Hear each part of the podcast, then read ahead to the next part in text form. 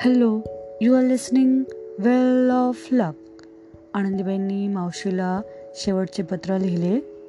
प्रिय मावशी फार दिवस वाट पाहत बसलेली आनंदाची वेळ समीप येऊन पोहोचली. म्हणून हिंदुस्थानातले हे शेवटले पत्र लिहिण्यास मी बसते. परत येऊन पुन्हा येथून पत्र पाठवीपर्यंत हे शेवटचेच म्हटले पाहिजे. आगबोट सातवीला निघणार म्हणून गेल्या पत्रात कळवलेच आहे सर्व तयारी झाली आहे काही करण्याचे उरले नाही. आता फक्त आगबोटीवर चढावयाचे राहिले आहे. हे पाहून आज मला फार समाधान वाटते. ईश्वराची जर दया असली तर तेही घडेल. माझे डोके आनंदाने भरले असल्यामुळे त्यात दुसरे काही येत नाही. मी आपल्या नवऱ्याबरोबर कलकत्त्याला आले आहे. एका मराठी मित्राच्या येथे उतरलो आहो. मी आगबोटीवर सहावीला चढेन व दुसऱ्या दिवशी चालू लागेन. काम बरेच राहिले आहे.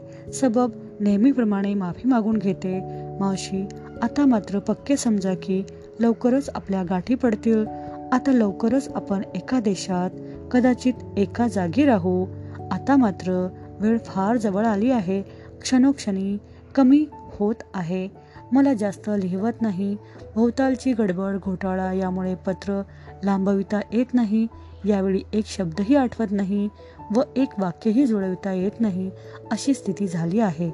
आपल्या नवऱ्यास नमस्कार व मुलांस आशीर्वाद. आपली आनंदीबाई.